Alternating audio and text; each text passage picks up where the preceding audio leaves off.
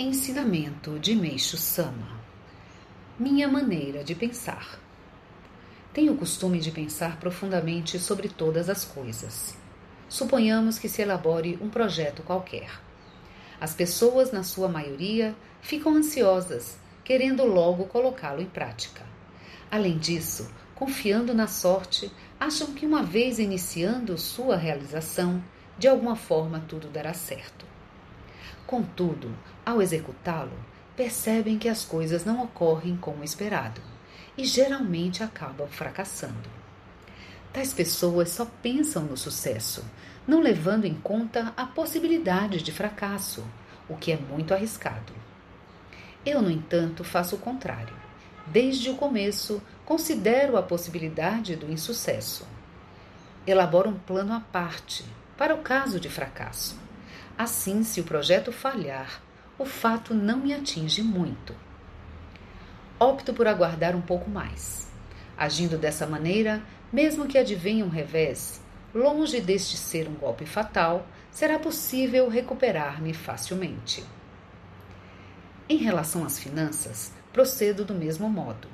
Divido o dinheiro em três partes. Se a primeira não for suficiente, começo a usar a segunda.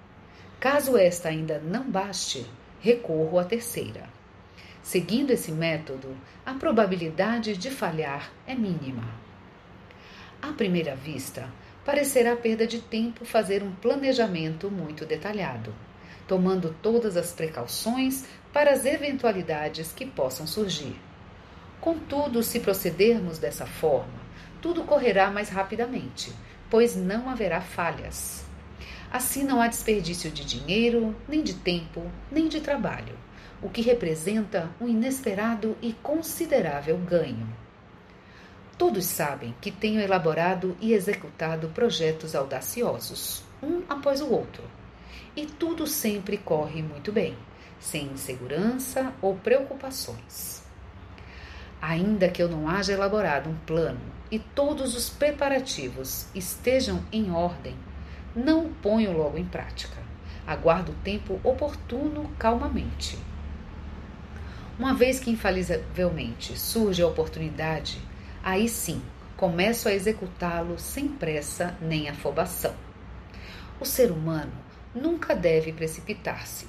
Se o fizer, forçará a situação e nada dará certo por Meixo Sama em 25 de junho de 1952, Alicerce do Paraíso, volume 1, trechos.